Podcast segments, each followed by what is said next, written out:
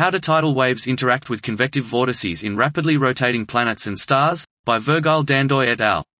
The dissipation of tidal inertial waves in planetary and stellar convective regions is one of the key mechanisms that drive the evolution of star-planet, planet-moon systems. In this context, the interaction between tidal inertial waves and turbulent convective flows must be modeled in a realistic and robust way. In the state-of-the-art simulations, the friction applied by convection on tidal waves is modeled most of the time by an effective eddy viscosity. This approach may be valid when the characteristic length scales of convective eddies are smaller than those of tidal waves. However, it becomes highly questionable in the case where tidal waves interact with potentially stable large-scale vortices, as those observed at the pole of Jupiter and Saturn. They are potentially triggered by convection in rapidly rotating bodies in which the Coriolis acceleration forms the flow in columnar vortical structures along the direction of the rotation axis.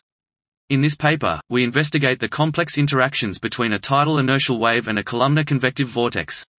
We use a quasi-geostrophic semi-analytical model of a convective columnar vortex.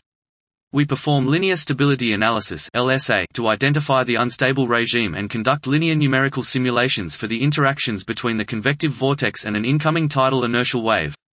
We verify that in the unstable regime, an incoming tidal inertial wave triggers the most unstable mode of the vortex leading to turbulent dissipation. For stable vortices, the wave-vortex interaction leads to the momentum mixing while it creates a low-velocity region around the vortex core and a new wave-like perturbation in the form of a progressive wave radiating in the far field.